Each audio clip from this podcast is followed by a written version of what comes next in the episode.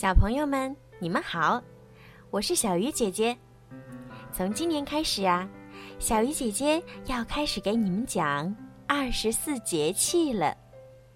我会按照每个月份对应的节气讲给你们听，希望可以通过小鱼姐姐的讲解，让你们了解二十四节气，也让你们知道，在一年当中都有什么样的日子。什么样的习俗？也希望能够通过小鱼姐姐讲二十四节气，增加你们全新的知识领域。好了，我们开始吧。《春情泛舟》，宋代，陆游。儿童莫笑是成人，湖海春回。发星星，雷动风行惊蛰户，天开地辟转红军。粼粼江色长时代，袅袅柳丝摇屈尘。欲上兰亭却回照，笑谈中绝愧清真。惊蛰。春雷响，万物长。第一声春雷打响，蛰伏在地下冬眠的昆虫像被惊醒了一样，陆陆续续爬出洞来。惊蛰正是在九九艳阳天里，眼看着天气回暖，雨水增多，耕牛遍地走。惊蛰啊，一般都在每年的三月五号到七号之间的某一时刻。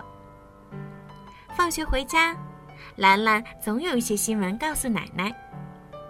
奶奶，今天上课时，轰隆一声炸雷，有个同学都吓哭了。奶奶看看日历说：“今天是惊蛰啊。”兰兰问：“惊蛰是什么？”惊蛰也是二十四节气中的一个节气呀。这个名字好奇怪呀！奶奶说：“蛰是藏的意思，虫子藏在地下不吃不喝，睡了一个冬天。惊蛰这天打雷了，它们才醒呢。”惊蛰三候：初候桃始华，二候仓庚鸣，三候鹰化为鸠。初后桃始华，桃花开满了山坡，蜜蜂、蝴蝶在红白相间的花海里穿梭，美丽极了。二后仓庚鸣，仓庚就是黄鹂，也叫黄莺，是春天最早鸣叫的鸟儿。它像春天的使者一样，用婉转的歌声传播着春天的信息。三后，鹰化为鸠，鸠指布谷鸟。古人以为啊，惊蛰过后，鹰就变成布谷鸟了。事实上，鹰要躲起来繁育后代，而布谷鸟纷纷鸣叫起来。实际上，惊醒动物们的不是春雷。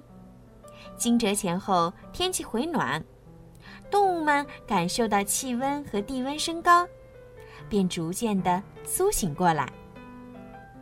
惊蛰习俗，吃梨。山西民间呀有惊蛰吃梨的习俗。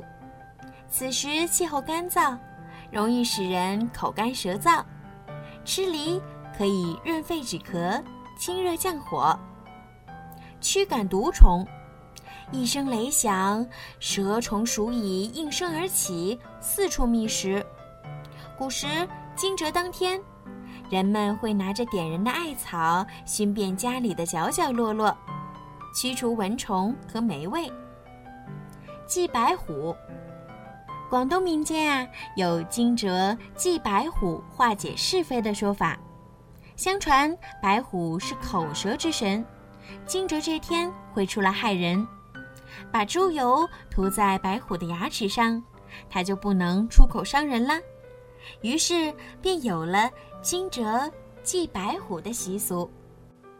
好了，孩子们，今天的故事就讲到这儿了。在今天故事的最后呀，小鱼姐姐要祝每一个小朋友今天晚上都可以做一个好梦。如果你们想听到属于你们自己的专属故事，可以让爸爸妈妈加小鱼姐姐私人微信“猫小鱼”全拼九九来为你们点播。好了，孩子们，晚安。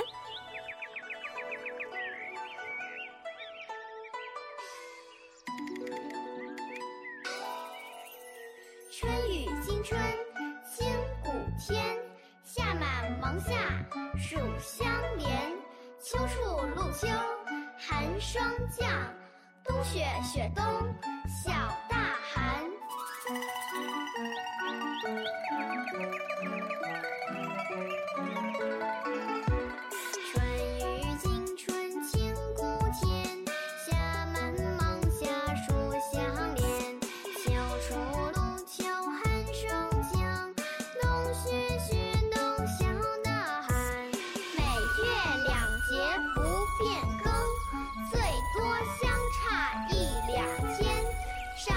百年。